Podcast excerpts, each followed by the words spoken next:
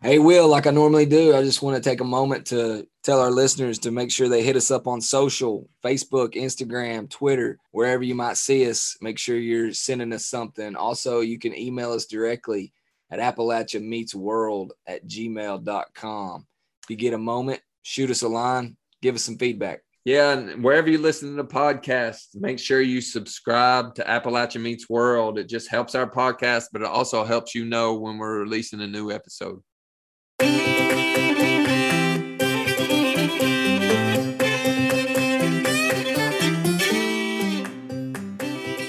People that built this country to begin with are the people from Appalachia. And those same people will build this new economy and will will build back what America really is meant to be.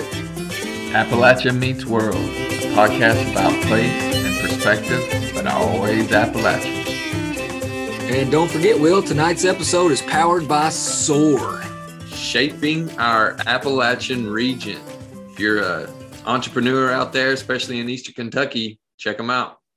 Appalachia Meets World. We're back. It's Will. And Neil, what up? What's going on? Allergies down here in the 606 got me hardcore. It's that time of year. Pollen everywhere, bro. I don't understand how you have allergies and I don't. Yeah, I don't know. It's part of the landscape, man. When you're in it, you just can't avoid it for some reason. It's uh, both a happy and sad day. But rest in peace, Naomi Judd. Yep. That was sad for the fellow Appalachian. Yep. Had a stellar career. Just watched him at the CMAs. Amazing. It's just sad. On the opposite end of that, it is Derby week. Oh, yeah, baby. Most exciting two minutes in sports. It's always a special time in, in the entire state of Kentucky. Looking forward to this one. Do you have a pick? Not yet, man. I'm, I'm still studying the book. You know, I got I got 24 hours. I'll figure it out. I usually go with the 10 horse. You know, yeah, I do. sometimes it works, sometimes it don't. I tend to usually bet on the jockeys, but this year I kind of like Charge It. I'm gonna call my shot right now. Charge It. He's 20 to 1 odds, but he's a Todd Pletcher horse. He's had a, a couple wins. He's only raced three times, I think, but uh, I'm I'm feeling good about Charge It. You got big plans for Derby? No, just kind of chill. You know. Been there, done that, huh? Yeah, you and I both kind of been there, done that. Love to do it. You know, great spectacle, wonderful event. If you have the time. Yeah, kids have kind of taken priority in the last few years, so it's tough to get there. All the local cool kids from Louisville, they don't even go to Derby. They go to Oaks, which is today. Yeah, Oaks is a fun time too. yeah, it's probably the better thing to do. Less crowd, easier to get tickets to. Not as much pomp and circumstance. Yeah, there's just as many hats though, you know. Yeah. Yeah, it's a fun day. I wanted to say that uh, Ohio just announced they call it the Ohio Builds Small Community Big Impact $500 million for Appalachian counties in Ohio. 50 million in the planning phase and then 450 million for implementation gr- grants. Supposedly they have three priority areas: restoring downtowns, improving community health and rebuilding the local workforce. I like it. So we'll see where that goes. I also wanted to mention this past week, you and I attended the ARC Appalachian Envision Stop Number Two, Oh yeah, yeah. the virtual event. They had stop number one in March on the workforce and ecosystems in Cumberland, Maryland. So they're, they're doing this Envision, for the listeners don't know, Appalachian Envision Roadshow over the next year and a half, based on their strategic plan, which they passed in 2021. Based on five principles building Appalachia businesses, building Appalachia workforce ecosystem, building Appalachia infrastructure, building regional culture and tourism, and building community leaders and capacity. So they're going to make five stops around Appalachia, each stop based on one of those core principles. So this stop this past week was in Jackson County, North Carolina, and it was focused on culture and tourism. They featured governors and, and tourism pros and community from North Carolina, Kentucky, Tennessee, and West Virginia. Always nice to see the ARC doing good things in the community. You you know like the structure or the history of the ARC? I do not, Will. So just a little backdrop, I guess, since we talk about them every now and then. Kennedy back when he was in office. He campaigned quite a bit in West Virginia, and he, he was kind of struck by the pro- poverty that he saw there. You know, he made a point to try to do something about it. So in 1963, the Conference of Appalachian Governors asked President Kennedy to create a presidential commission to coordinate action in the region. And in response to that, Kennedy he convened what was called at the time the President's Appalachian Regional Commission, so the PARC. It was governors and cabinet level officials that drew up a program for economic development, and it informed the Appalachian Regional Development Act. And after the assassination of Kennedy, Lyndon B. Johnson, he signed the ARDA into law in March of 1965. So the ARC was established and since that time has invested 4.5 billion in Appalachia with what was that? Billion. wow. that's a little bit about the you know how it kind of got started but not Thanks too many people re- really know how the arc functioned no, not many people know at all. It's led by a commission composed of the governors from each of the 13 states and a federal co-chair who's appointed by the president and confirmed by the senate Right? each year a governor is selected from the states as the other co-chair and then the governor selects the state appointee to represent each state called a state alternative. They serve as a lia- liaison between the, the governors and the arc leader. And then the state program manager is also part of that who works with local development districts to guide the arc investments at the local level. And then you have the ARC staff, and that also includes the executive director of the ARC, which is currently Brandon McBride. So I just wanted to lay that out, the structure, and mention that uh, everything gets approved eventually through the federal co-chair. And that person is Gayle Manchin, our guest tonight. So on this date, May 6, 2021, she was sworn in. So today is her one year anniversary as federal co-chair of the ARC. I can't think of a better place for her to be on uh, her one year anniversary. than Appalachia meets world. Absolutely. I'm so excited to, to have her on, though. Before we get into that, Will, do you have an app business of the week for us? I do, because we both attended the Envision Roadshow stop number two. And I just wanted to mention some of the businesses. One is the Dogwood Crafters in Dillsboro, North Carolina. It is a craft co op. It was established in 1976. It showcases handmade treasures created by regional artists. Pretty cool little setup. It- if you go to it, it's three little log cabins put together. Brenda Anders, who also runs it. One cool little thing that they do, they have a quilt raffle every year to raise money for the local arts. So they sell tickets year round and then they have the drawing in December of every year. So you can check out their website, www.dogwoodcrafters.com. Dale Collins with Tuckasegee Fly Shop. They have a few locations there in Western North Carolina. It's just a nice little uh, fly shop. It's www.tuckflyshop.com if you want to check them out. Adam and Mary Gelball, they have Dillsboro River Company, whitewater rafting and tubing outfit on the Tuckasegee River. Their website is www.northcarolinarafting.com. So there are three tonight at businesses, and you can check them out. Yes, sir. Without further ado, I can't wait any longer to get Gayle Manchin, the federal co-chair of the ARC, on with us, and I'm so looking forward to this. So let's do it. All right, let's get after it.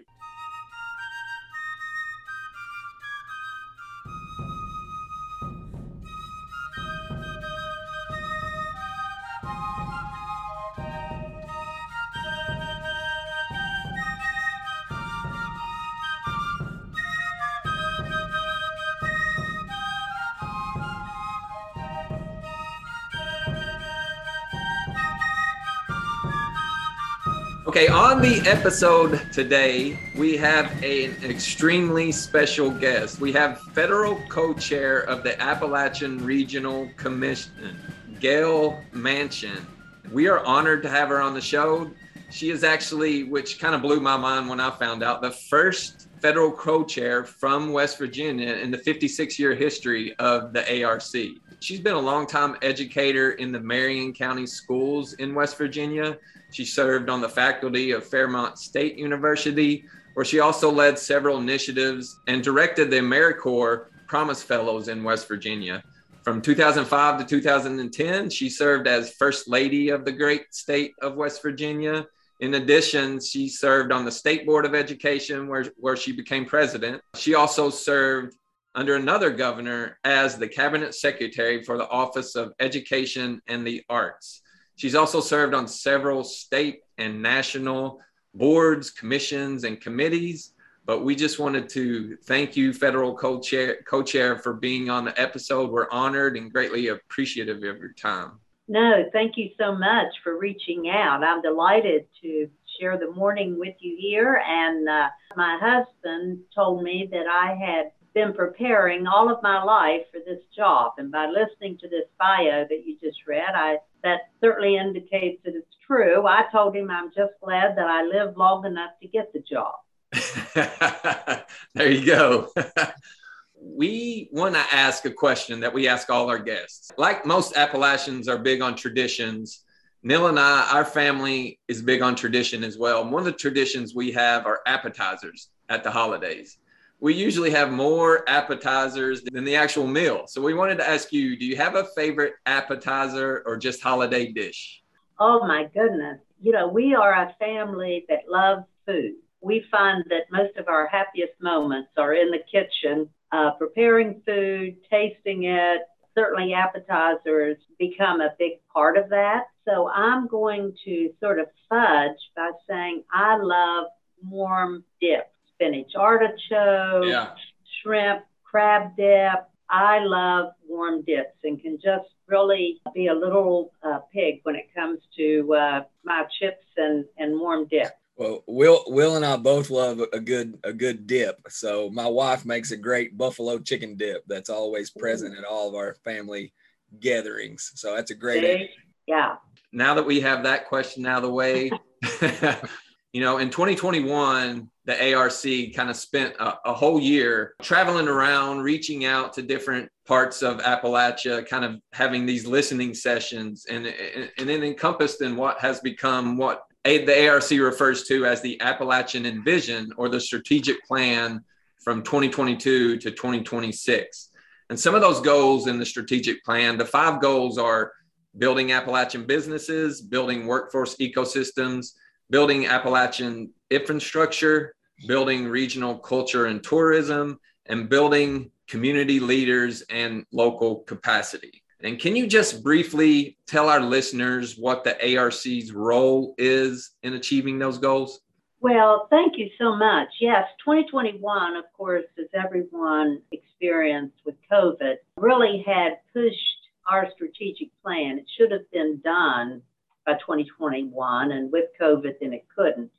And so it did give the ARC staff a chance to really reach out in a much more thorough way to people. And what we found is that our goals did not change a lot from what our previous strategic plan had been. What we found, though, is that people were much more cognizant and aware of the role of technology what COVID proved was that level of disparity among the Appalachian region that when children were sent home from school, they didn't have internet to go to, to virtual school. When parents were sent home, they couldn't go to work. There was no telehealth available, even though they were telling us not to come into doctors' offices and hospitals. And so it, it truly magnified what this disparity so that while our first disparity when ARC was created was a highway system through the mountain. And so now we're dealing with the second dis- big disparity, and that is the broadband highway system through the mountain. And so everything that, that we're looking at is about envisioning not where we are today, but where do we need to be five years from now. Certainly uh, looking at entrepreneurial, how much that's going to help build our little communities back and how we can diverge from the economies that we have always been used to and sort of have funded the Appalachian region. How do we diverge from that and bring in new forms of cleaner energy that will support families that live here? And I think the third thing that we found out is that as we were looking at how do we renovate, reinvent ourselves, is to appreciate the two things that we have always had the beauty of our land and the beauty of our people. And so there has been a real push on developing outdoor recreation, promoting tourism. But involved in that tourism is also the culture and tradition of the Appalachian region. What are the people in Appalachia all about? What is our culture and our history? And how do we not fit some of those stereotypes that have always been thrown out? You know, I think for young people find it embarrassing. You know, we're the hillbillies and the know nothing. You know, we're proving, I think, as we work through this new strategic plan, but there are a lot of people from the big cities that are loving coming into the Appalachian region, the hiking and the biking trails, the fishing, the whitewater rafting, all of the things that we've always had, uh, but people weren't aware of. So I believe that probably one of the greatest things that is coming out of, of our strategic plan is just this acknowledgement of recognizing and promoting what we've always had, but we need to do it better. And what we also found out people want the out of doors, but they want that amenity of being able to open their cell phone or open their computer and connect with the world. I greatly appreciate the way you answered that because we get frustrated on this show you know, when we we discuss Appalachia, one of the first things that people ask us, you know, what are the challenges of Appalachia? And the way you just answered it, and the way we like to answer it, is first talk about the opportunities that are here. You know, there's amazing opportunities, and and just to the point that you just made, we just recently had a guest on. They were actually a recent Power Grant recipient, the Kentucky Wildlands, oh. and oh. they are you know, working hard to rebrand the region of Eastern Kentucky. And we asked them when they were on the episode, in terms of rebranding, sometimes the history gets lost or, or the culture or the identity of Appalachia, what it's been built on, gets lost. And then their rebranding is is that something that they're doing? And they emphatically answered no and that it was quite the opposite. They're doubling down on our Appalachian culture, on our Appalachian heritage, on the positive aspects of what has always made Appalachia, you know, beautiful, amazing, challenging, but wonderful at the same time. So, just in regards to that that history and that region, is that kind of the ARC's mission as well to not rebrand the region, but to talk about you know the positive culture and heritage that we do have? Oh, absolutely. I mean, I think that is so important. And I think people are appreciating and realizing that more every day. I would say the unfortunate piece, it took people coming in from the outside, marveling and appreciating that I think really woke us up to appreciate what we do have. You know, sometimes they say you don't see the forest for the trees, but I think we take much of our land for granted. And we see the ruggedness, and certainly there in eastern Kentucky and in southern West Virginia. If you lifted the boundary line, you wouldn't know where to put it back. Right. The demography and yeah. topography of our land through there, and it's it's very rugged and it's rough. And I think we have always seen that as a hindrance. There's a, a real challenge, but it is part of our beauty and the resilience and the resourcefulness of the people that live there have proven that there's great things that can be done and the quilting and the pottery and the history that have been handed down for generations. It truly are, are treasures and we're just now really learning how to capitalize on that but also bringing in this broadband technology, which is so critical, to how we take that history and tradition and move it forward in the 21st century? That's a great answer. I think you could be our third co host. also, you know, with the ARC, well, well, economic development in general, it's always been about jobs, jobs, jobs. In the last couple of decades, there's there's been this shift to workforce, workforce, workforce. Much like the ARC has shifted from you mentioned earlier, it first started to, to build the highway system or cut ribbons in regards to infrastructure.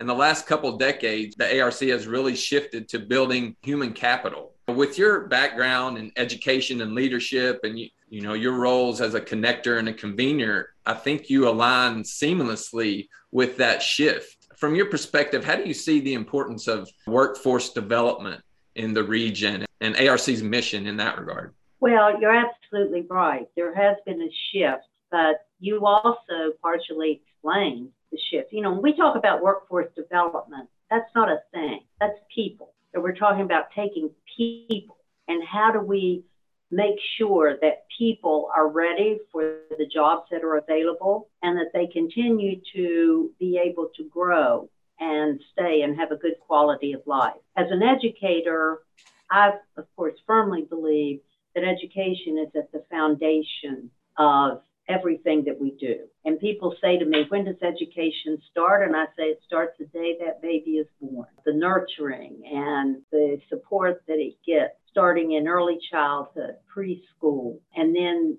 a seamless continuation between uh, preschool and post-secondary so that we are actually are promoting lifelong learning and that everything that we do should be helping to build people. And that's not just through education. It's not just job training, it's health care, it's living a healthy life, it's child care, it's being able to support parents as they also reach out to establish a career. So we believe that, that this continuum is because we're dealing with people. Now, what has been the tragedy of all this is the opioid epidemic, which has hit the country, but certainly no place any harder than it has hit the Appalachian region. And so we created the Inspire Grant to support individuals not only through rehab, through helping them get away from their addiction, but then into a supported system where they could live and be safe and have counseling and then training into a job and not just a job, but how can that job take them into a career and make them a productive part of their community again, which gives them hope and purpose and it rebuilds their lives. So it is about, when we talk about workforce development, it's about every one of those people that we've tried to find a way to support and help move forward into a quality of life that builds a community that's then able to not just survive, but thrive. As the individuals thrive, their community will thrive. Uh, speaking about education there a minute ago, I have a question just about you. What subject did you teach when you were a full-time educator and and at what stage of your life did you know that you wanted to be an educator? well, I was in uh, language arts, English, reading. My master's was in reading. That is my background. I didn't. I went to college with this sort of dream. I went to WVU with sort of this fairyland that I was going to major in English, probably go to New York and work for some big publishing firm where I would help create not great masterpieces myself, but through critiquing and editing. My father, who was paying for my education, thought that was kind of a pie in the sky dream, and he said, I don't think so. I think I think you need to think about a real job. And so, and of course, I love school, so sort of said, well, teaching, yeah, that would be good. So I uh, I went into teaching, but realized when I was in college, you did your student teaching your last semester of your senior year. And so my last semester of my senior year, I would send out to Booth, which is a, a rural far area outside of Morgantown, and I was was with middle school students that uh, at that time they were tracking students. So these students were not necessarily the ones that had been selected to go to college. And I loved every minute of my time there. That's when I realized that my dad hadn't been so bad after all. And so, so Will and me that direction. Will and I grew up with a mother uh, that was also an English major and, and, and an educator for years. So I have to know, I know you have three children, I believe. Mm-hmm. Were you as highly critical of all their papers growing up as our mother was? oh, absolutely. Not only their papers, but when they spoke, if we were somewhere and they used a verb incorrectly or I was under my breath whispering to them. I wanted to ask you we recently had, well, in the past, we had Brandon Dennison on from Coalfield Development. Great organization, but they take a unique perspective and, and, one that we champion on this show as well. But much, much like communities should focus on their assets, uh, Coalfield Development is really building upon the human cap- capital that they do have and, and the assets that they do have present and they build economic viability from the ground up. Does the ARC share those same sentiments that we should be building from the ground up throughout Appalachia? Well, it's so interesting that you asked that. Actually, that is the premise that ARC is built on. And it is in statute that projects have to begin at the ground level, get local support from business, government, nonprofits, everybody working together, putting some money into it. Then they go to the state. The state agrees with that plan. They put money in. And then it comes to the ARC. I mean, that's why I'm called a federal co chair. I'm not just one person.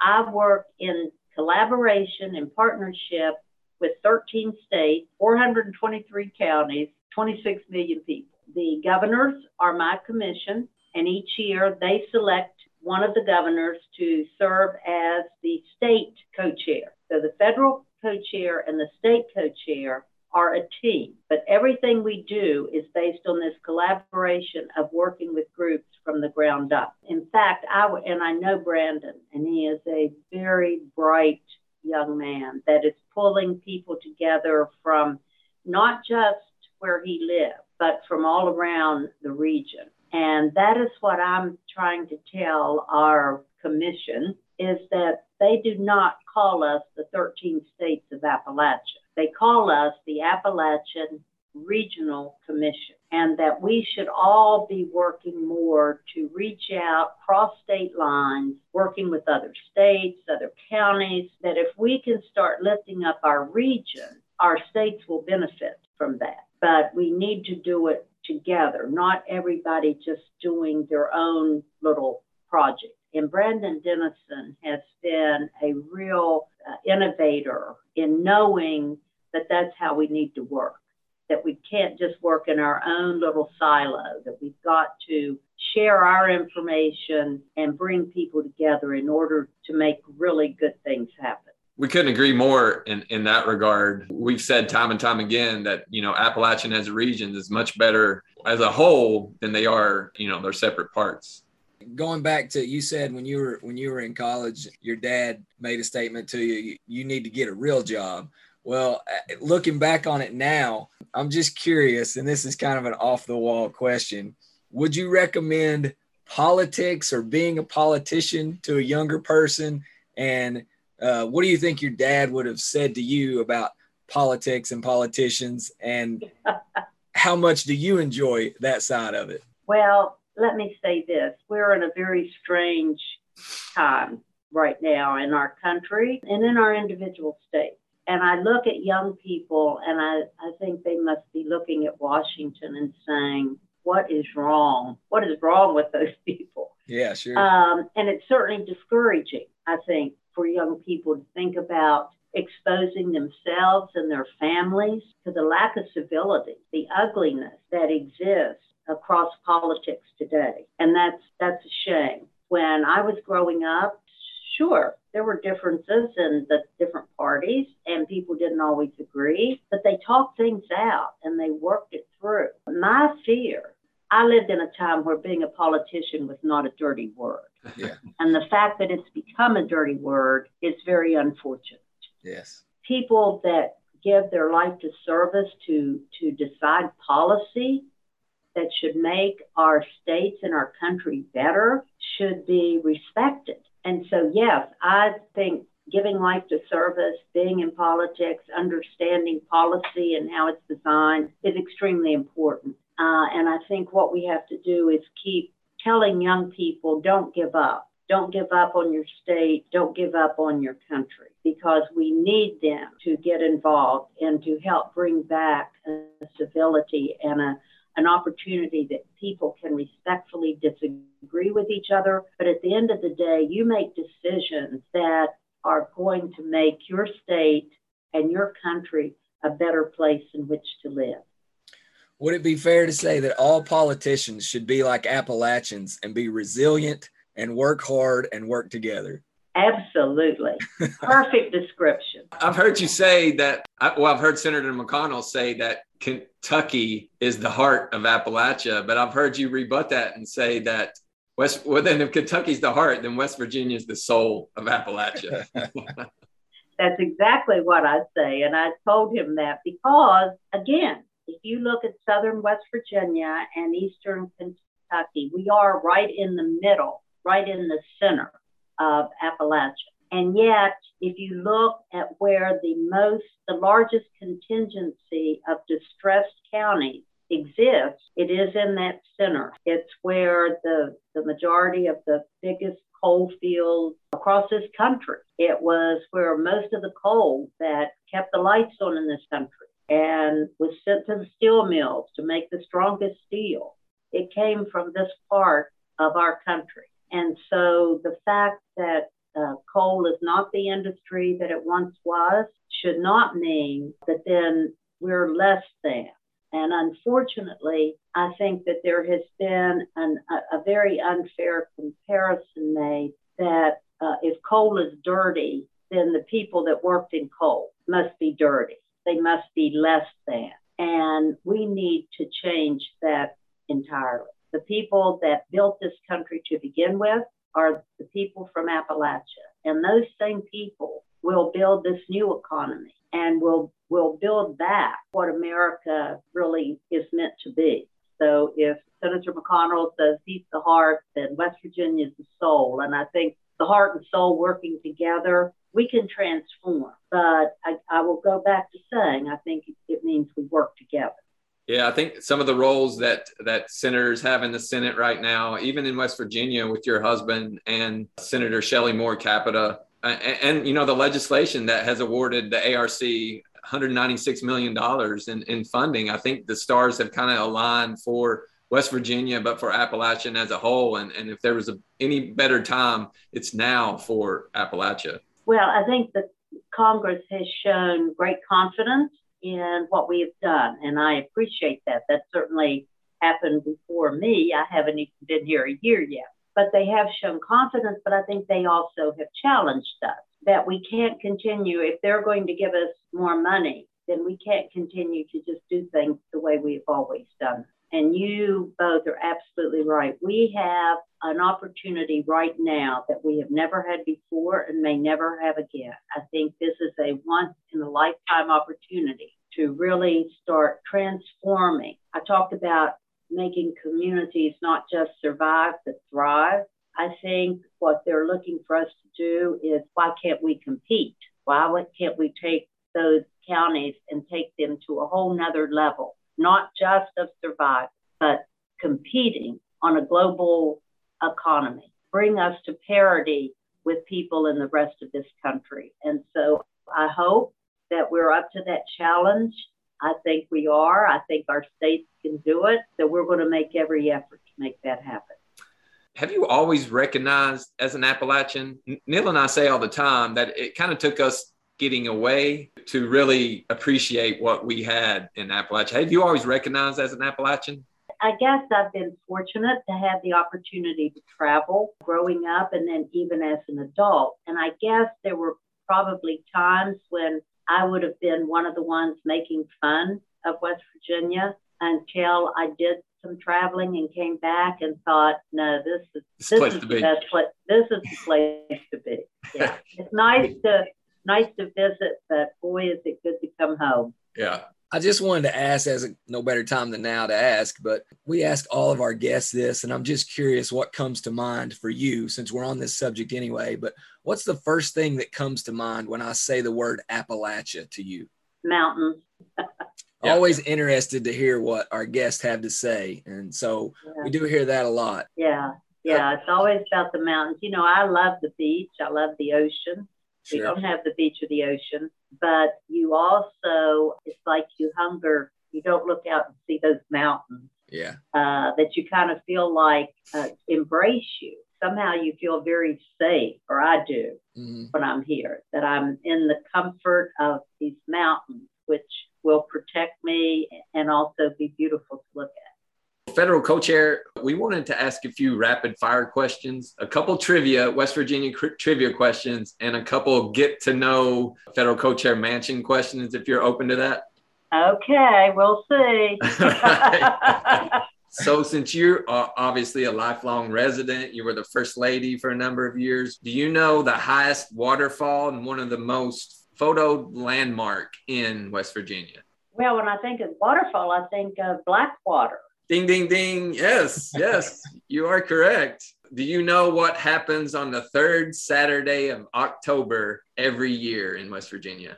Oh, could that? Well, no, because the bridge. Yeah, Yeah, is that it? yeah, that's it. Third Oh, Sa- okay. I was gonna say I thought it fluctuated sometimes. Okay. Bridge Day. Yeah, Bridge yeah, that's Day, okay. that's that's a goal of Neil and Neil and mine to to get to Bridge Day. We've never been. As a West Virginian, do you really like pepperoni roll? I love pepperoni roll. Another trivia question. Much like you were the first West Virginian to serve as federal co chair, do you know the first African American woman to become a member of any legislative body in the U.S. in 1928? Oh well, you know what? I just saw that not too long ago. Oh, I will give you a hint. It's Minnie Buchanan Harper, and she was of Welch, West Virginia. I just found that fact very amazing. I think that was during Black History Month that That I and it. I was so surprised. I did not was not aware of that at all. I'm sure you will know this one since you spent some time at the Capitol. The oldest and youngest, it's a trick question, governor of West Virginia. Cecil Underwood. That's right. He was elected in 56 and again in 96 at 34 and 74.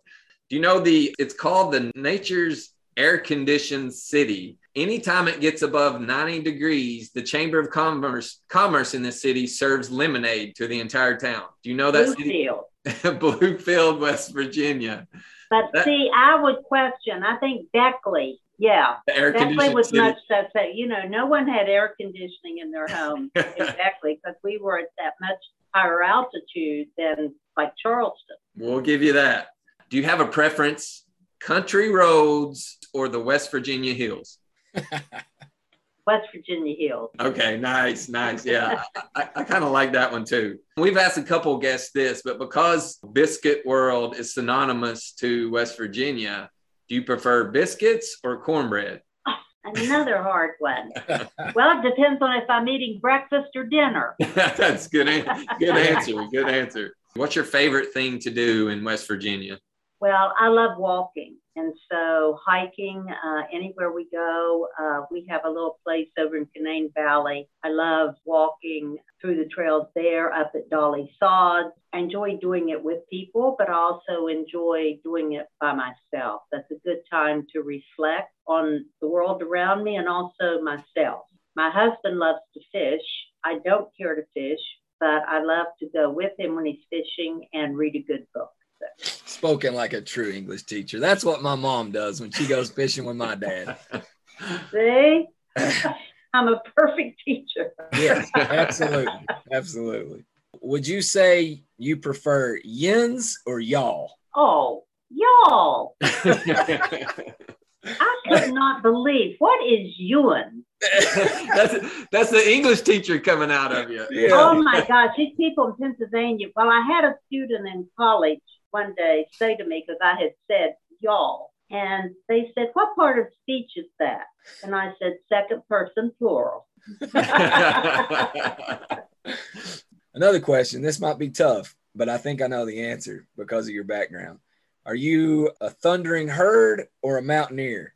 That is tough because I believe that West Virginia is so fortunate to have two universities like West Virginia and Marshall in our state. You know, I went to WVU, so I bleed blue and gold, but I would cheer for Marshall any day that they're not playing WVU. That's the answer. Good answer. answer. Good Well, answer. a follow up to that: Have you ever burned a couch? No, I have not burned it out.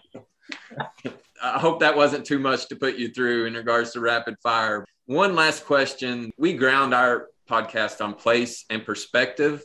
And so home is really important to us. But where do you call home and what makes it home for you? What makes it unique? Well, I, I do love, you know, I grew up in Beckley. We lived in Fairmont. I went to WVU. We have a place in Canaan. And I have always lovingly said that I consider West Virginia my home.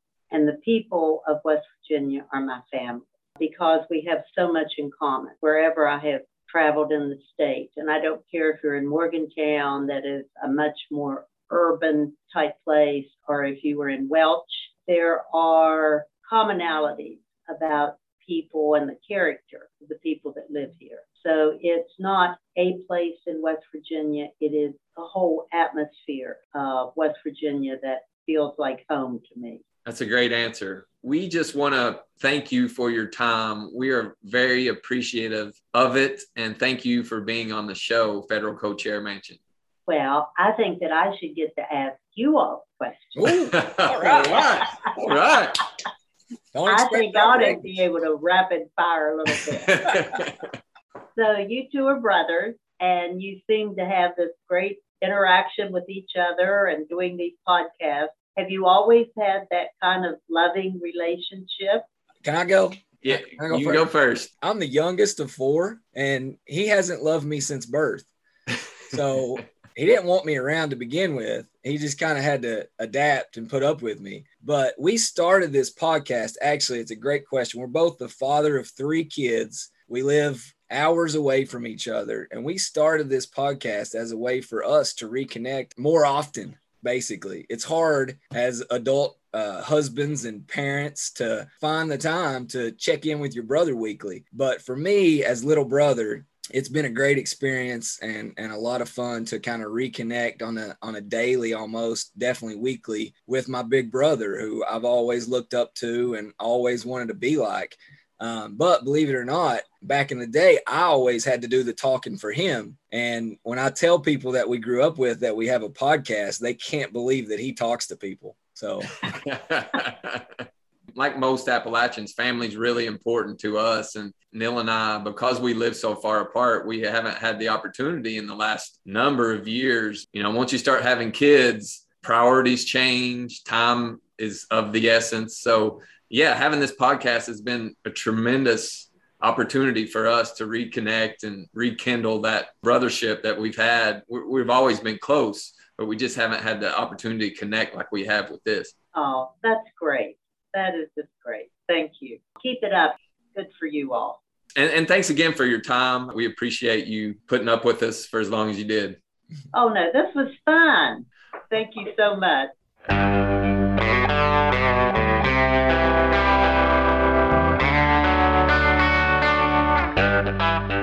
So, Will, what an honor for us to have federal Miss Gayle Manchin on the show with us tonight. Obviously, our listeners got to hear from her, and I'm sure they were thoroughly impressed as I was. And what an honor for us to have her on.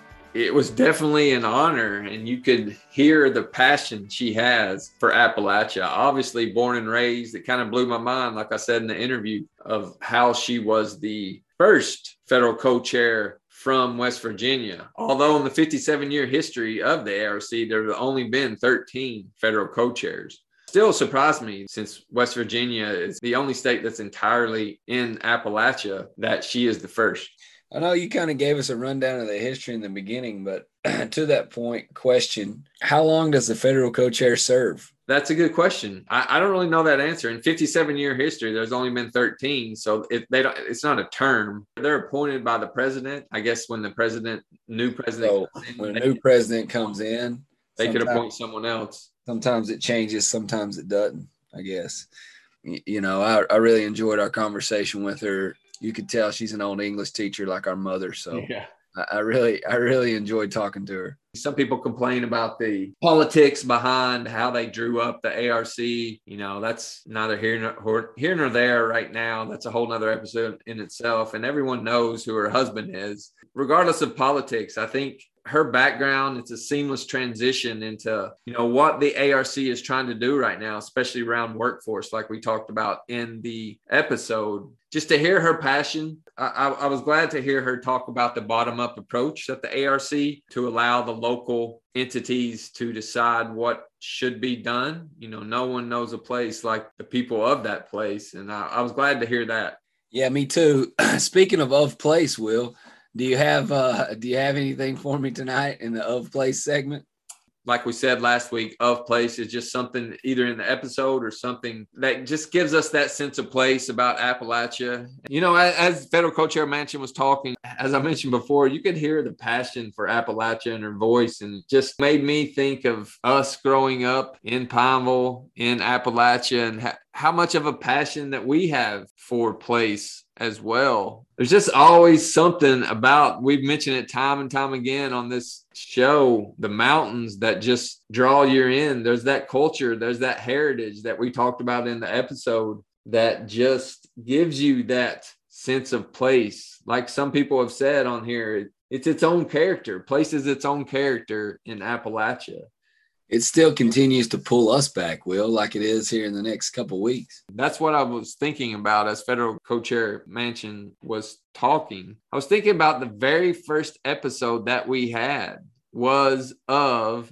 the Mountain Laurel Festival. We had Ashley Maiden, who is now the director of the Mountain Laurel Festival. Something that we love to do, something that we grew up with. It's something that we know. It's somewhere that we consider home, and it's something that just draws us back. And I just wanted to mention that because I wanted to let the listeners know as our one year of doing this show comes up, we are going to do a live episode at the Mountain Laurel Festival this year, a behind the scenes episode to let you know what we know about the Mountain Laurel Festival.